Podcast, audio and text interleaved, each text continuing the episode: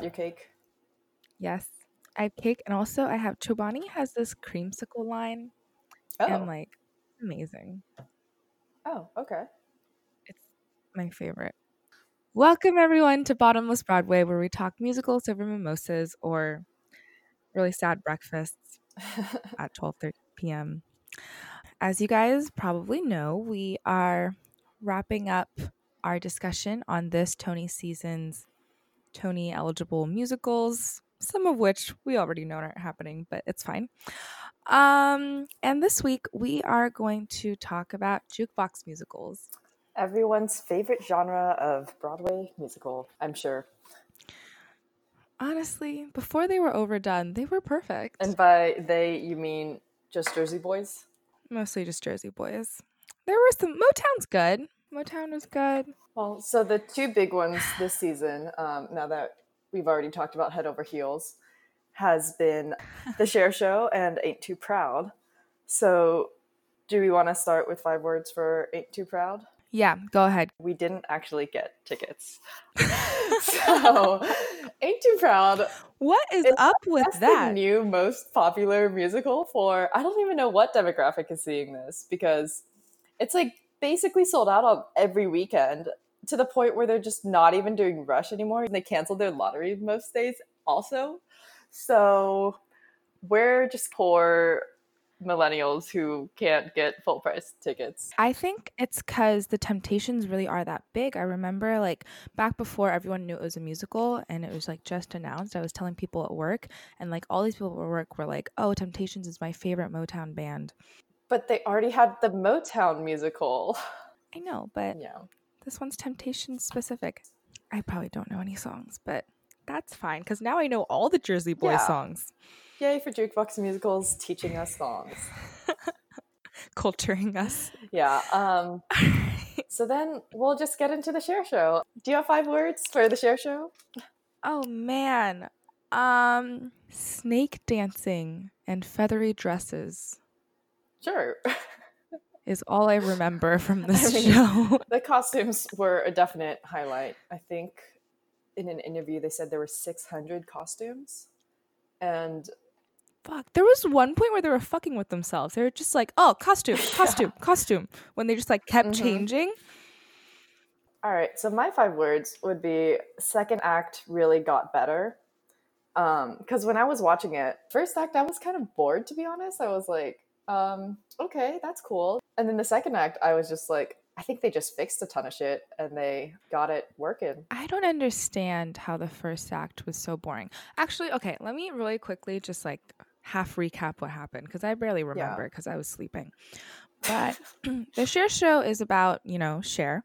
And it kind of like talks about her early life when she was like leaving home and finding success, meeting Sonny. And it really like encapsulates all of her career, not just like her musical career, but like her movie and stage and radio and TV, and just everything she's done, like all jukebox musicals. And I don't understand how the first act was so boring, because like coming out of it, I was like, I guess not everyone can have a very exciting life, because I was comparing it to Donna Summer because of how similar this was structured to Summer.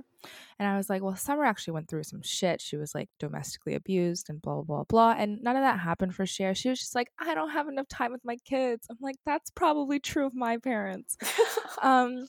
So I was like, maybe she just didn't have an interesting life, and they did the best that they could with it. But honestly, like someone with her achievement should have.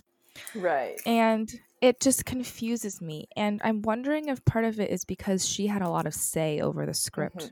So she just like cut out the dirty bits. So a couple things to say on that. Like, I think they tried to portray the show as like, this is Cher and early life. Cher's life is like dominated by Sonny, who was her music partner and husband. And he basically ran the company that they founded. He handled all the money. And they tried to spin this show as like a Cher was this woman who like grew up with her life controlled by men.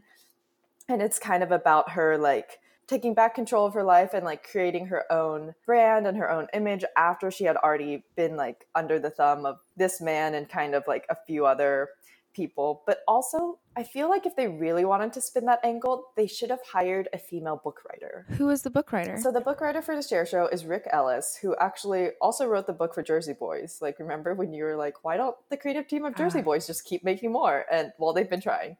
And so, I mean, I think he did a fairly good job in the second half.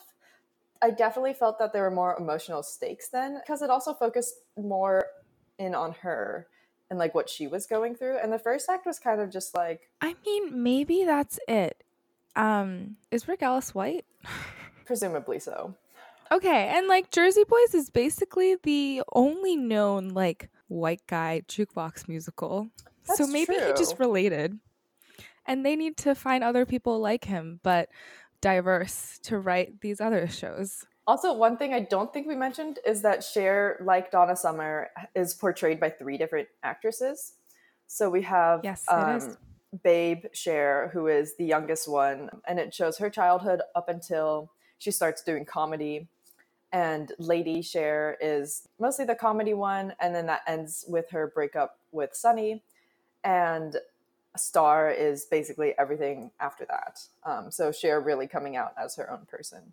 But I feel like they utilized that structure a lot better than Donna Summer, because I feel like Donna Summer just did not know what to do with the youngest one. They were just like, and now you can play her daughter. It's fine. And it's like, and now you can sing in a church. Yeah. And they've never really expanded on any of the youngest Donna's storylines. But Cher, what they had originally tried to do in Chicago was make it like a variety show and have sort of different sketches and stuff like that, because she had sort of made her start in variety shows on TV. But the Chicago reviews were basically like, this is kind of a cool show, but just this variety show thing is really hokey, because they were filming this variety show about Cher's life, but then in Cher's life, she's also filming her like actual variety show that was part of her life. And they were just like, this is really confusing. So just get rid of the variety show thing and it'll be fine.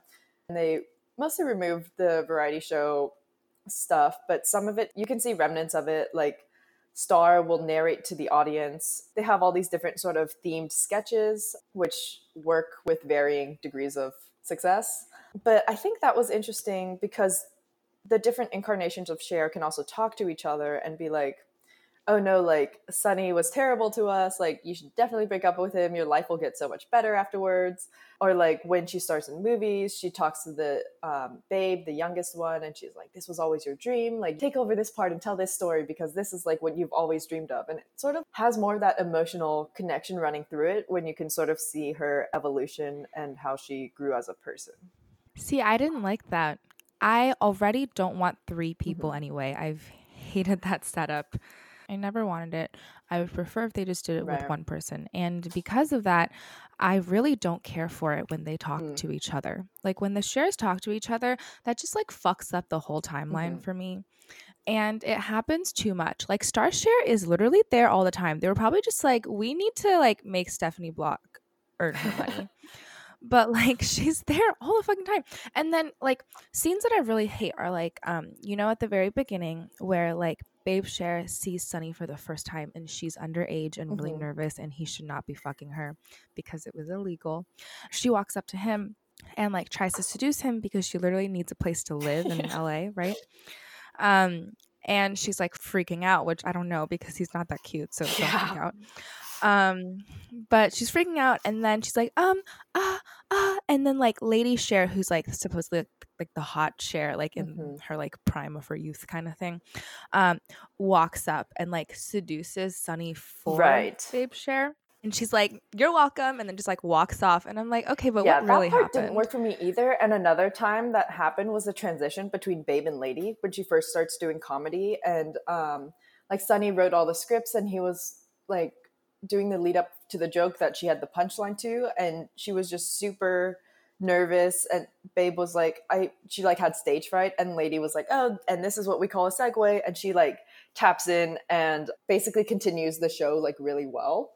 And that didn't work for me either, because especially in scenes like that, I really would like to see the transition of how she learned to like grow and adapt and like sort of become this person who is confident in herself, because she tells us during this whole show she's like super shy, and so but we never get to see her grow out from this like shyness and start to gain this confidence that she has now. Yeah, that's what your biopic should be about, like your growth, not about who screwed you over. Mm-hmm.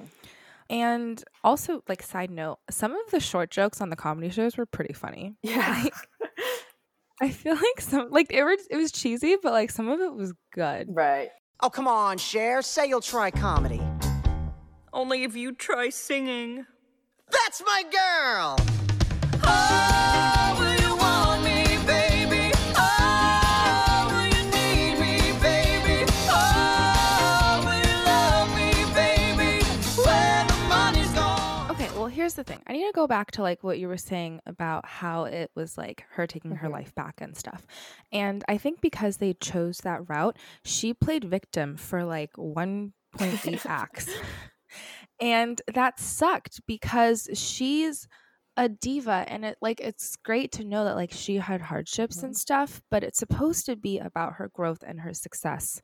And it was very depressing. Like if you didn't already like live in this society and know that Cher was very, very famous, I don't think you would have known that she was even successful, because the whole thing was like she was overworked, criticized, broke again, screwed over by Sonny, screwed over by her dad, got screwed over by a bad contract, broke again, lost an Oscar. I was like, nothing is going well for her.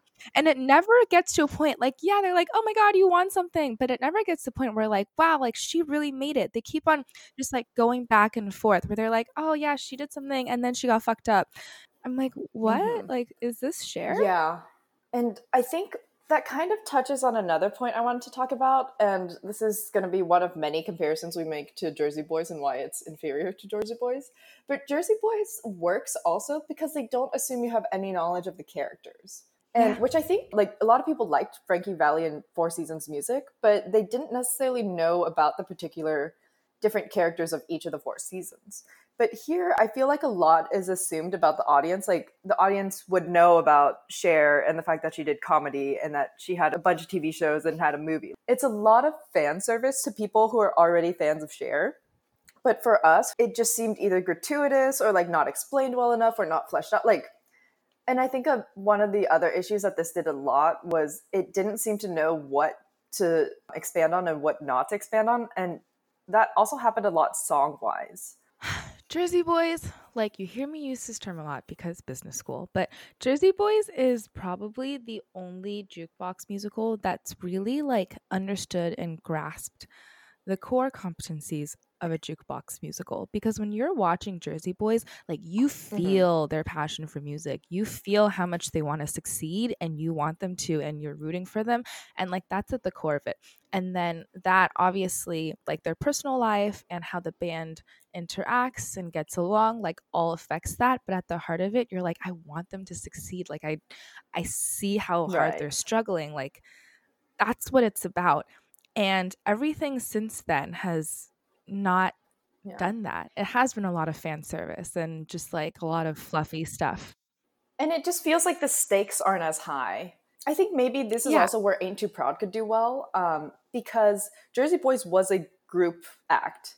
And so then they had a lot of internal conflicts with each other. And obviously when you have that many conflicts, like it does raise the stakes because it's not just like they can kick one out. They needed all four of them to be there to have this band work. And that's the thing that I hate about this three Cher's thing, because when like Star Cher keeps coming back on stage to narrate, to talk to the other Chers, you know she's succeeded. You know, even though Jersey Boys does start with like their famous French song, like you don't really know what's going on at that point. You're like, huh, what, French? And then they really like start at a point where like they're struggling and you don't know if they're gonna make it.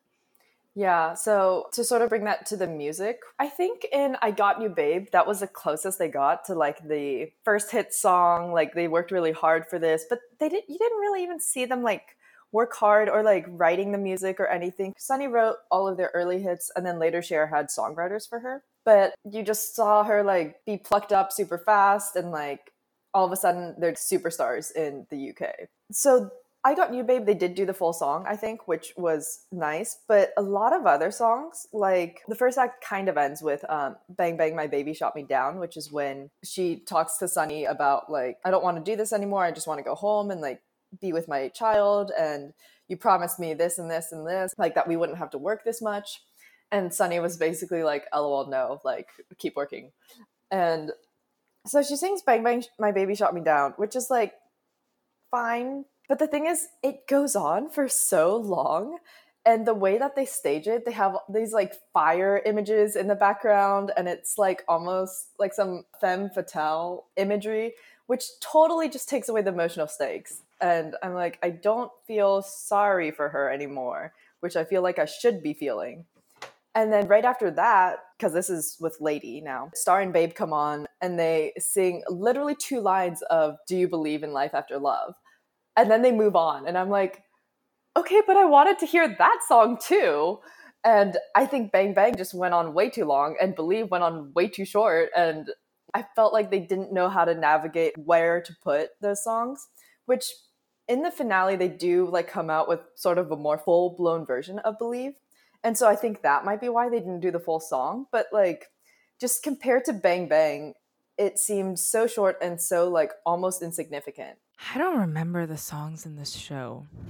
But usually when I leave a jukebox musical, because I really like older school music. So usually when I do that, I'm always like looking up like the actual artist's original albums. And I don't know if I have any Cher in my music library. I feel like I was like, okay, cool, whatever. Do you believe in life after love? I can feel something inside me say, I really don't think you're strong enough. I really don't think you're strong enough. So the first act is just super uneven with like what the songs are, how they tell the story. You just don't really care about her that much because you already know she's going to be famous and like, you know what her path is, I guess. You know, she's going to do well in singing, you know, like her and Sonny are going to actually be famous and not broke. You do actually get the costume parade in this act. Well, first of all, when they do their variety show stuff, when they first start out, they like come onto the stage, they like say a couple one-liners, they go off and there's like a little bit of like dancing to fill the time. And then they come back on in completely different costumes and rinse and repeat. And the quick changes behind the scenes must be insane. That stuff was cool. It was like Elsa over and over and over again. And then they have this actual costume show where they just get like everyone in the ensemble in like Bob Mackie costumes as Cher, basically, just to show like some of her iconic looks over the years, which is also fun because Bob Mackie, who is Cher's costume designer, actually designed the costumes for the Cher show as well. And so he like basically reimagines a lot of his costumes, does it to fit the specific people he's dressing. Apparently they all got like custom underwear so that like lines wouldn't show in specific places and all of that stuff.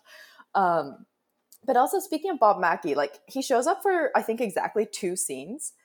And like he's an important part of Cher's story because he created her image. But the character almost seems excessive, like, because he just like comes on and he's like, oh, look at these costumes I got you, and then he like does a fashion show and then he leaves. Okay, the entire arc on her costumes was like not super well done for me. The part where she's like, oh, like everyone's seeing me a certain way or whatever, so I'm just gonna dress really revealing because that's like claiming back my body or whatever thing. I feel like they really just like phrased that to appeal to current social political state and not exactly what happened because it just seemed like so forced. And I feel like they could have, I mean, like, I'm sure, like, you know, like the costumes were a big thing to her, like claiming her image and everything, but I felt like there was like more to that included with the designer. But and like, also just like how she got started with doing these insane costumes, you know? Yeah. Was she the one that was like, oh, I want something crazy? Or was Bob Mackie the one that suggested it? And she was maybe like hesitant at first and then decided like, fuck it, I don't care. They like did have a little bit about how they were fighting network censors about being able to wear these costumes on TV. And I think they kind of just did this whole costume thing as like a quick one-song montage deal, which I think it would have been more interesting to figure out where their costumes came from. Yeah, like you don't just start dressing like a peacock because you want to show some side boob. Like I want to know the story. They don't tell us the stories. I feel like that's what people are curious about because she's so well known for that. And instead, they're just like, well, look how sad her life was. And like on that note, like they really shat on Sonny. They did, but they had that one line that was like, are we making him seem too mean? And then she was like, he's dead, so I guess it's fine now. I'm like, is it though? Because you seemed pretty salty 2 minutes ago. So, I mean, speaking of Sonny, I'm going to jump ahead to the second act.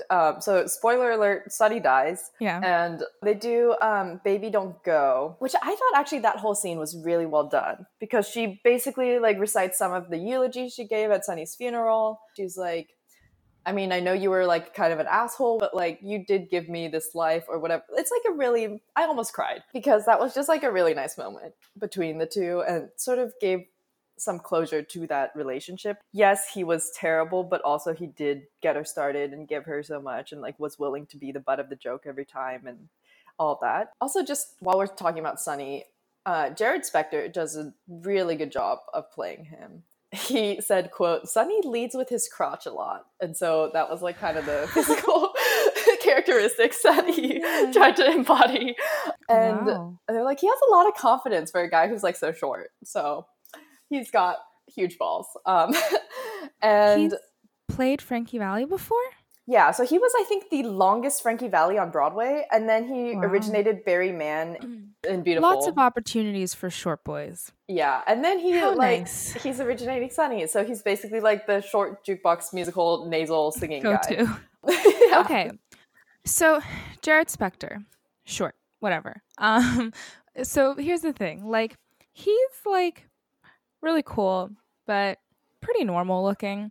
And didn't you tell me that when Cher met him, she was like real Cher, like real live living today Cher met him, she was like, Sonny never looked this good. Yeah. I think it was just because he had abs. That is so rude. She seems like not over it. Because there's this interview with all three of the actresses that play Cher and with Jarrod Spector. And I think it's Teal Wicks who plays Lady, who was like, we gotta mention this because Jarrod won't mention it, but like Cher is obsessed with him. Every time she sees him, she's like, Sonny never looked this good. She always wants to be like, Jarrod, what do you think? And all that, because there is this one scene where he's like shirtless and she was like, aww, he never had abs or something like that. So yeah, that's a thing apparently. I got you.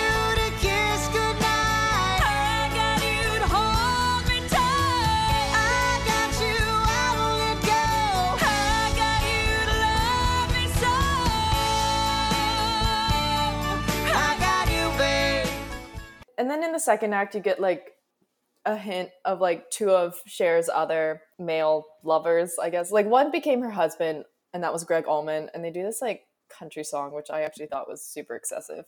She like meets him in a bar, and she's like, oh, I'm done with guys for a while. And he like convinces her to go out with him or something.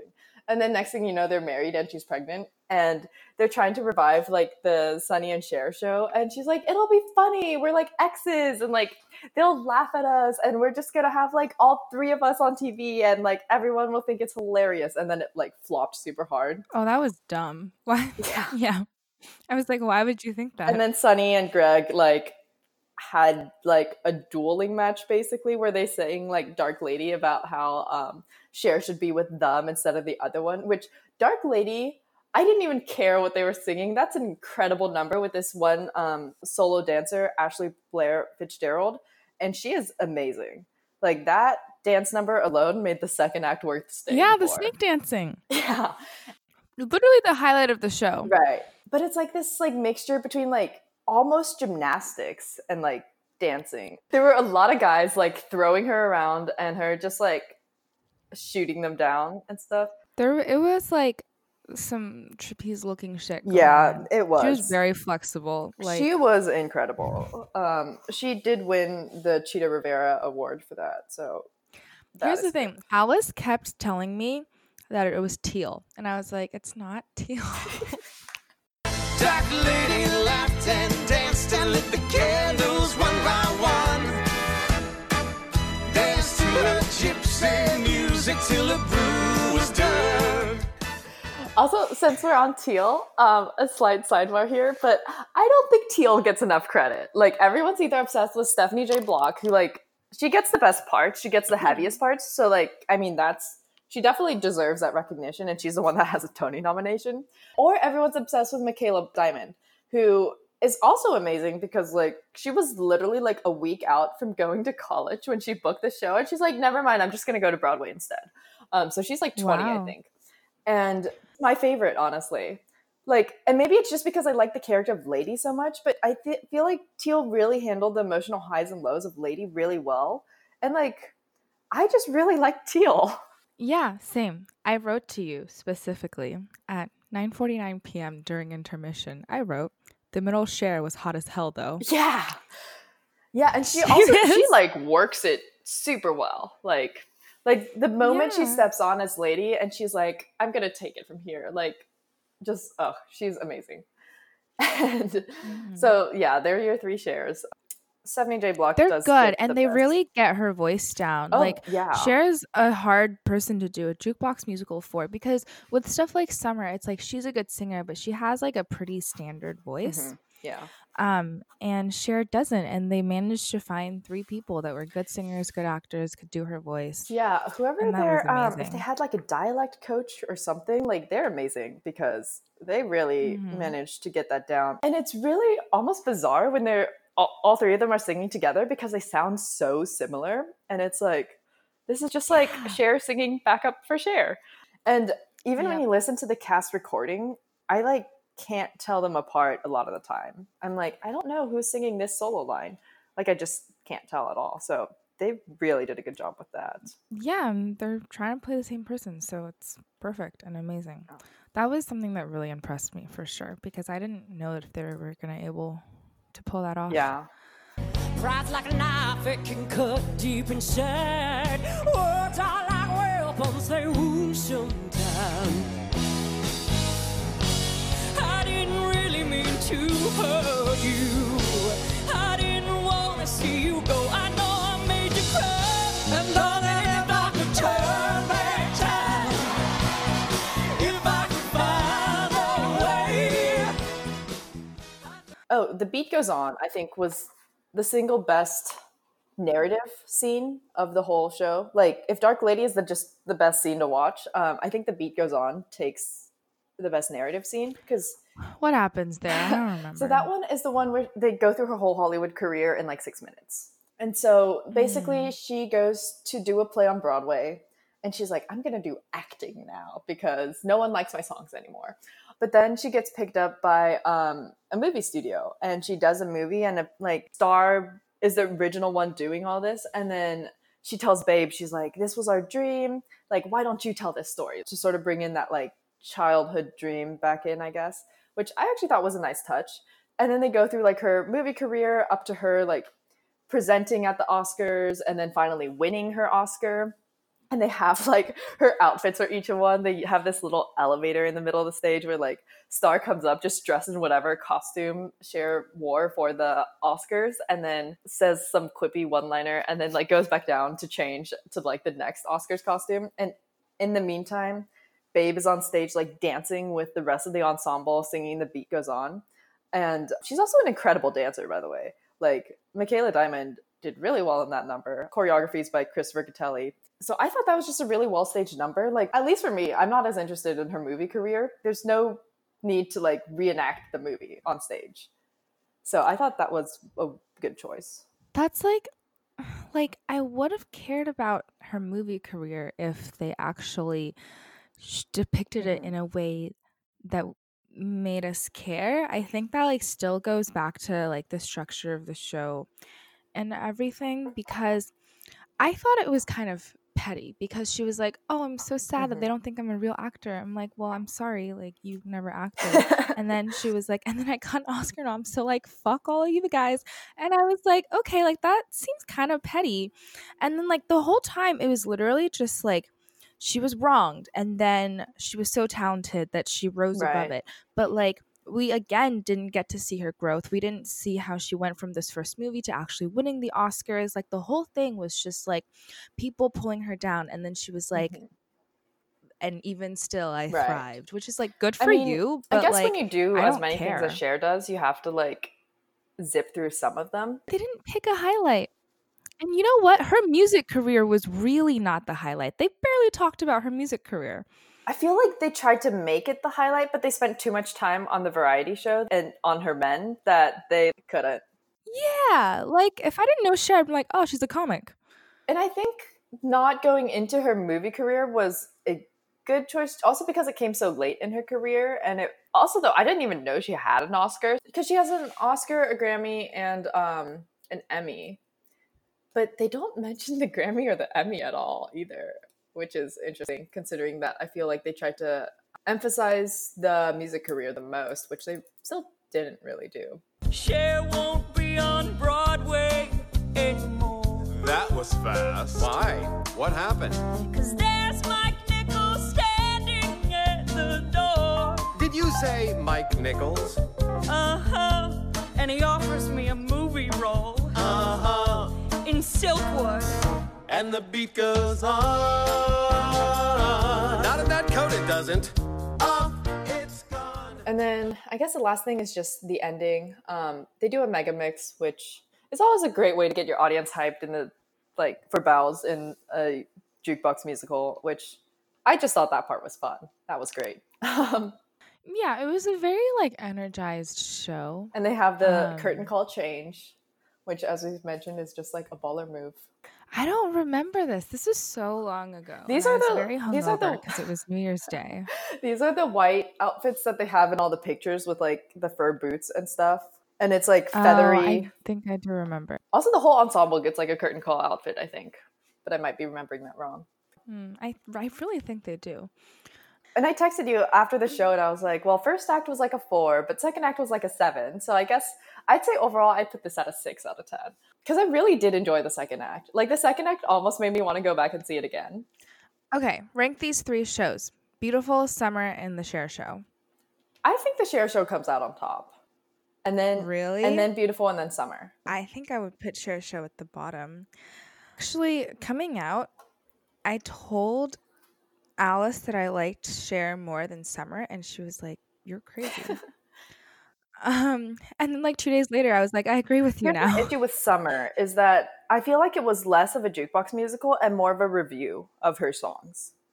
It's like a concert. Yeah. And so like, if you're talking about it in the context of a jukebox musical where you actually learn about their life and like get a story, then I think Cher definitely comes out on top of Summer. I think it has to do with that I like Summer's music a little more, but she had a life. Yeah. But also, like, they didn't get into the interesting parts of Summer's life in that show.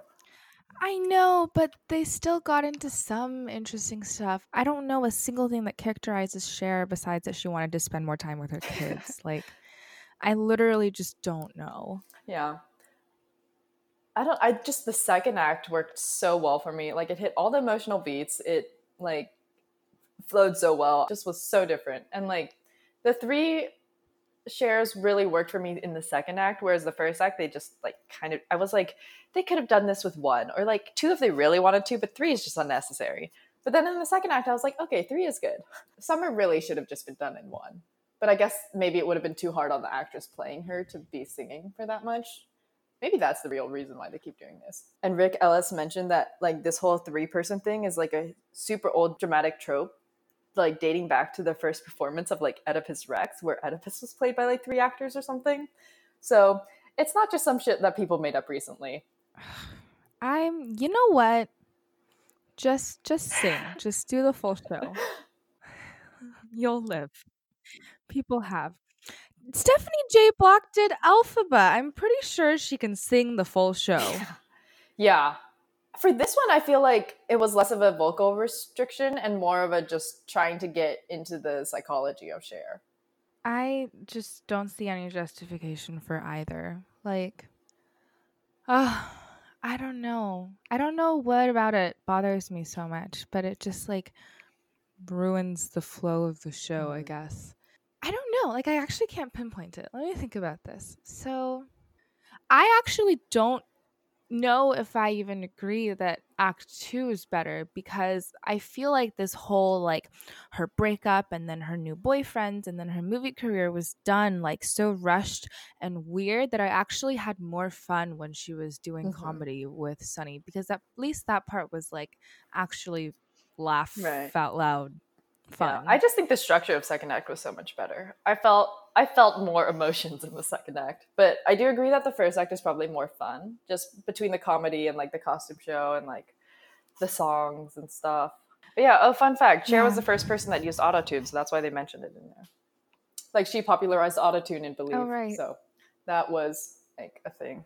Oh, so it's not that guy, that DJ guy, what's that guy? T-Pain! Oh. Yeah, he had an AutoTune app. And anytime someone makes jokes about AutoTune, it's T-Pain, isn't it? I don't know. But yeah, there was this, the main reason I know, even though this was, like, I think fairly famous when it happened, is because there's this other podcast called Switched on Pop, and they do, like, deep dives into pop songs, and they did this whole episode on AutoTune, and they titled the episode Do You Believe in Life After AutoTune? And I thought that was funny. That is funny. So sad.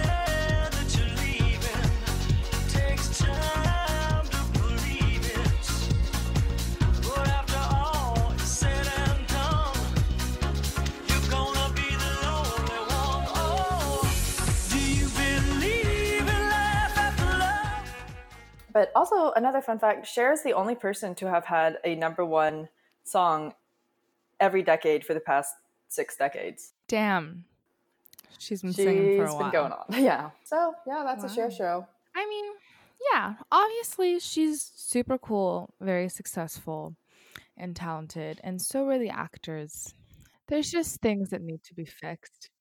Okay. So this only got 3 Tony nominations, and that was for Stephanie J. Block as star, Bob Mackie for costumes, and lighting design for Kevin Adams, which I feel like all 3 are fairly well-deserved, so I don't have any issues there. Yeah. I mean, I think, like, the cast was really solid. I'm actually surprised there weren't a few more noms. I think the main thing is just with the book. I really feel like maybe if actual Cher stepped away from the book, we could have gotten somewhere, because it's hard to write about yourself. Yeah. And that's not, like, hating on her. It's hard to write about yourself. So...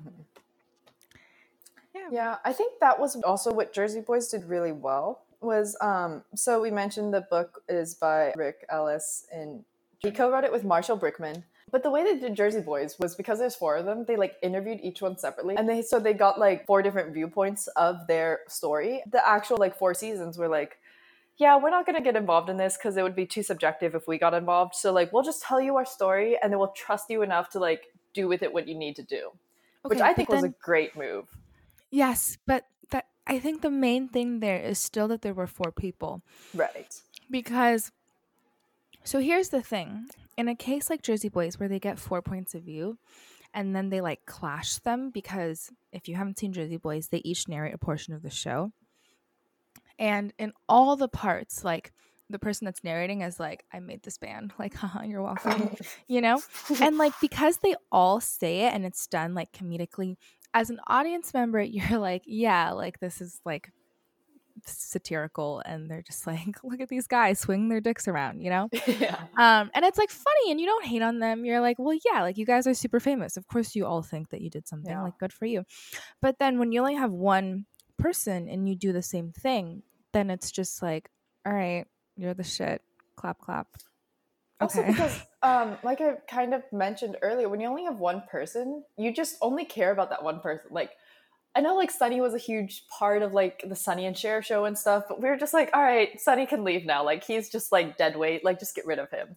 But when you have 4 people all telling their own viewpoint, you're pretty invested in all 4 people. You're like, I just want you guys to, like, be friends and, like, get along. So it's just, like, a different emotional response from the audience, I think. Every single time I've seen Jersey Boys, I've really, like, liked a different band member.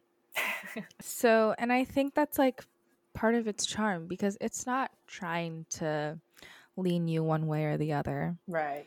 It would have been awesome. Like, obviously they can't interview Sonny, but I mean, the way that this show is structured, I don't know if they would have if he were alive. Mm-hmm. I'm sure there were other people that they could talk to in Cher's life. They really should have interviewed Bob Mackie. Well, he was like, in, like, he worked on the show, so they must have talked to him about some stuff. But they should have, like, incorporated his point of view mm-hmm. or what he saw, or just, like, anyone else that was so critical to Cher's career. They should have done. But I guess, like, if she was working so closely, like, she probably wanted to censor more things. Like, I don't know, but right. they really could have done with, like, more points of view. Oh, yeah. So the director of Jersey Boys is Des McAnuff. And then he also did Ain't Too Proud this year, so... Maybe that's why it's like, I mean, everyone I've talked to has basically called it like Jersey Boys Light, or like, if you like Jersey Boys, you'll like Ain't Too Proud. Like, there's a lot of comparisons to Jersey Boys. They also have the same choreographer as Jersey Boys, and it looks like they kind of have similar choreography, but maybe a little more athletic. I mean, how can you ever get tired of the choreography in Jersey Boys? I love it. It's like not even real choreography. It's just like rhythmic stepping, but it's so great. Yeah. It's great. It's kind of emasculating and I love it. Yeah. There's something about synchronized boys. Yeah, man. What is ever going to beat Jersey Boys?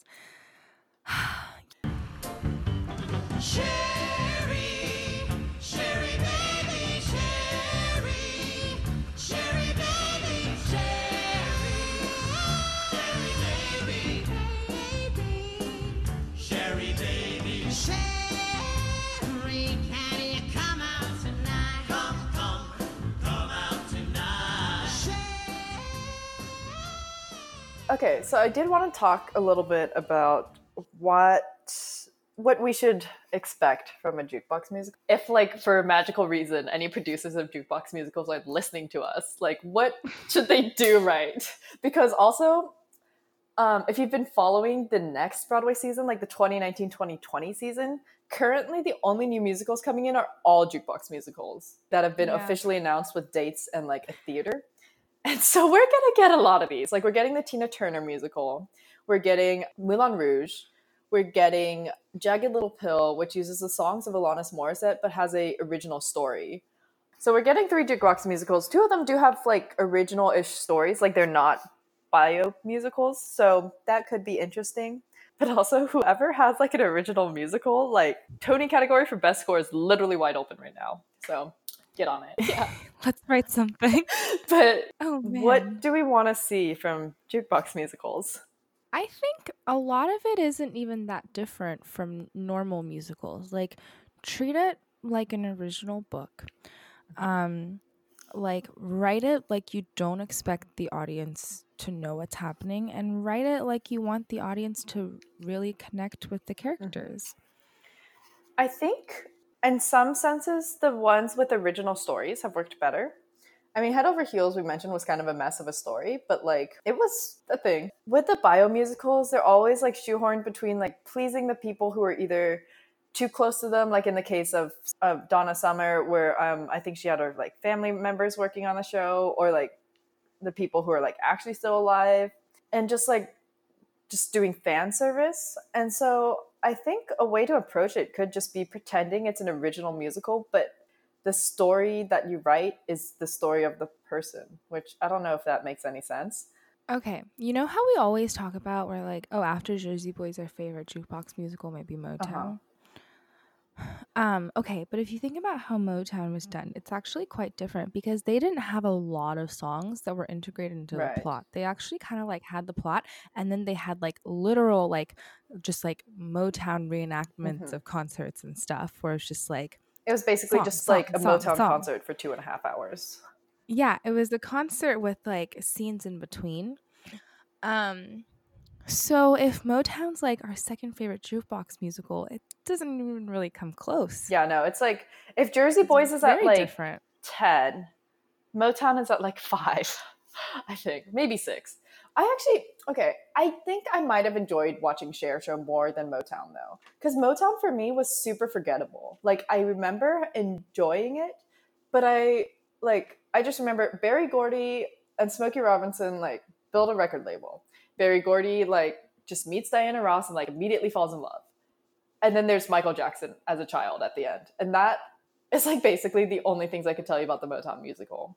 I really don't think Cher was better than Motown. I think it worked for me because like since the songs were integrated into the book, it did enhance the book though. Like, and it enhanced the overall experience. Because I don't think Motown was poorly written, but I don't think it was particularly well written. Like, Beautiful had a much better book. I just thought her story was boring. Like, and it wasn't this... More boring than this? More boring than I have no time with my kids because my husband is Black because their musical numbers weren't as fun. But like, and I think it was maybe just because I didn't like Carole King's music more. That much. But Carole King had an I want. And you knew it the whole time.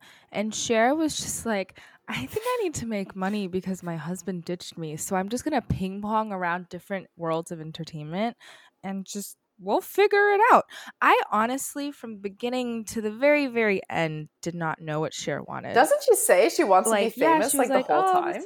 But like not that's well. Literally like she like, literally says like in the beginning she's like, I'm gonna be famous, I don't know how I'm gonna be famous, I'm just gonna be fucking famous one day. Yeah, but you don't know why. Like I don't care if she's famous or not when she says that. Like I want to care.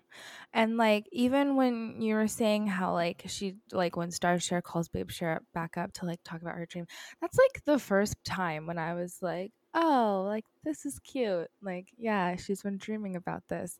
But like at no point am I like I really want Cher to get this. That bothers me. Like I wanted Carole King to succeed the whole time because like I really felt, you know, she was like, I'm so talented, I got this, like, you know. And then like you never get that. But also that I feel Cher. Like jukebox musicals in general, if they're making a jukebox musical about you, you have succeeded.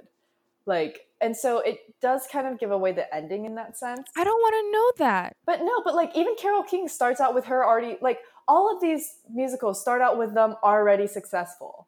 Like Carole King starts out with her at Carnegie Hall. Yeah, but like don't like, call back to it. Imagine if like your 40-year-old self came back to you every day and was like, Christine, you're going to be a billionaire. You'd be like, all right, fuck it.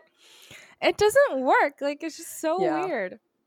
It definitely, like, demotivates But I think the difference between Carole King and Jersey Boys for me is that, like, Carole King, because we know she's going to be successful, and we know, like, her only goal was to, like, be a songwriter and, like, write songs and, like, that stuff. And we know because, like, everyone above, like, 40 has listened to Carole King through their childhood. And but then for Jersey Boys, like, because they had so much conflict within the group, it's like, how did they survive all this conflict? Okay, here's the thing.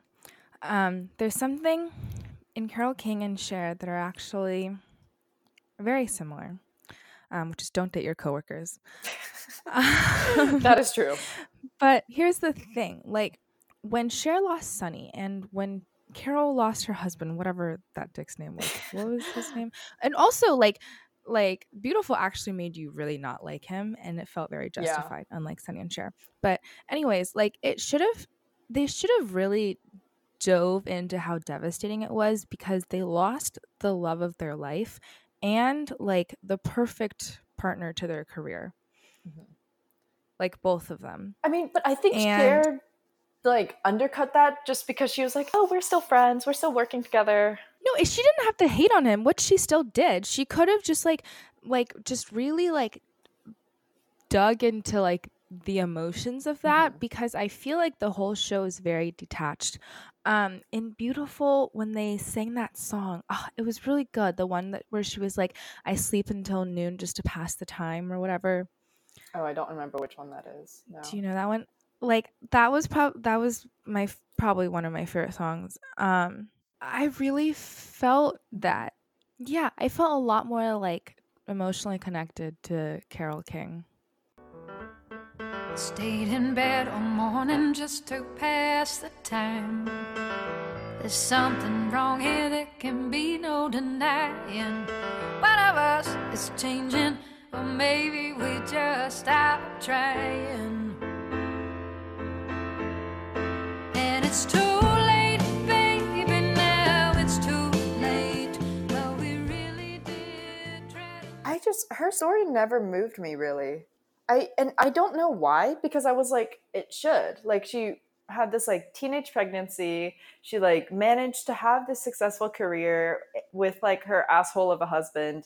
And so I don't know why it didn't like affect me as much, but I liked it. And I would be extremely, extremely shocked if Cher ran like, oh no, I don't think it's gonna run. Like, I actually don't even understand why Beautiful's still running, besides the fact that they keep like stunt casting maybe. But even then, it's like, I think it's good. I don't think it's like 6 years good. I don't know if it's 6 years good, but I think it's good. I mean, like, it's a fine show, but it's so, like, it's like the Prom of biomusicals, except with less sparkle. No, like the Prom of, like, musicals where it just, like, hits all the marks and it's, like, fine. Yeah, I guess so, yeah. But it never, like, elevates it to the next level for me. Like, I had way more fun at Motown than at Beautiful, even though I can't remember, like, any of the plot points of Motown. I think that's because Motown songs. Yeah, I think so too. But, and like their production value was like different. What's the show recently that you were like, my friends were like, we expected this to be deeper, but it was just fun? Oh, that was Be More Chill. Ah, see, I feel like that's what Cher's like. Okay. Like, I want it to have moved me, but it was just fun. I think that's an apt comparison. Yeah. Like, especially if you like Cher, I think it's a really fun show. Cher Show is meant for Cher fans. Yeah. Much like Summer. You can tell, like, the moment you walk into the theater, you're God. Like, I'm dealing with some crazy fans. The people that we sat next to, they were like, literally the lights went down, and they were like, yeah, Donna! Go, Donna! And, like, no one's even on stage yet. I'm like, okay. Yeah. I'm like, this isn't a concert. Are you aware? Yeah. But also, I get so excited during Jersey Boys now that everyone's judging me. Actually, like, literally, like, Alice and I were sitting next to, like, proper old people. And, like, proper grandmas. And I was way more excited than they were. And they just looked over at me like, who is this 20-year-old that is freaking out about Frankie Valli? Is she okay? I think that actually happens a lot in Ain't Too Proud also. We're like, people are just like dancing and like singing along and stuff. And so this has also sort of brought up another question about like jukebox musicals is like, how much should you be allowed to like sort of show your appreciation, I guess? And my opinion is that you shouldn't be singing along. You can sort of like dance in your seat as long as you're not like bothering other people. But I hate like breaking up the flow of a song for like applause, and like then you can't hear afterwards like what they're doing on stage, which could be super cool still. But also, like, people mentioned, oh, like if people stick too rigidly towards the you can only applaud at this time kind of thing, then it can kind of suck the fun out of it. So, but I don't know, I feel like there's, it's still theater, it's not a concert. If you want a concert of just the songs, just go to a tribute band. Broadway is still telling a story. There are still actors. They're trying to tell the story of these people. They're not trying to be these stand-ins for these people. I'm like pretty anal about stuff like this. Like, honestly, I don't like people that clap or scream too much during concerts. Mm-hmm. Even like, I get it, like, oh, it's like a celebration of this artist, whatever, but like, I'm there to hear him sing. Like, different shows and like the audience demographic is actually really interesting to feel out. Like fucking Hello Dolly. Man, those people were so happy at the overture. All right, closing thoughts or... Yeah, I mean, I definitely liked Cher Show way more than you did. I think it's just fun to see. If just enter the lottery. It's super easy to win. I would place it, like, above Be More Chill, but below Beetlejuice. Okay. Is there anything else that should go in between this season? I can't remember everything. I still think, like... I mean, I haven't seen Ain't Too Proud, but I think, like, top three as... Hades Town, Tootsie, Prom sounds pretty right to me. I just, all these people are talking about how like maybe the Prom will like be a dark horse to win the best musical Tony, and I'm like, I don't know who these delusional people are, but I just cannot see a world where Hades Town does not win, and I haven't even seen that show yet. But then remember when Ben Brantley and Jesse Green said that the Prom should win? What? They just really like the Prom, and I just don't see why. You know what, guys? Tune in at some time in the future for much better predictions. Yeah, so this is our last normal episode of this season, but we will be putting together a Tony prediction episode, which It'll be sometime before 8 p.m. Eastern on June 9th, which is when the Tonys air. So just if you subscribe to us, you'll get notified when that happens, and it'll be great. Yeah, do that. It'll be fun. I mean, honestly, we've seen a fuck ton of shows this year, so we might know a few things. We might give like quick shout outs to some plays since we haven't mentioned plays at all. Might talk about revivals for a hot second. So make sure you're subscribed to us wherever you're listening to this, and then we'll also post on our Twitter where you can follow us at Bottomless B-Way and keep in touch with us. And if you have any questions or comments, feel free to always email us at bottomlessbway@gmail.com. So just keep an eye out. I don't know what our schedule is anymore for posting things, but there you go. We've stuck to a schedule still. We've stuck to some Tuesdays as a schedule. We've actually, but it's always been on Tuesday nights. But so. Yeah. Well, anywho, thanks for listening, guys. All right. We will see you soon. Bye. Bye.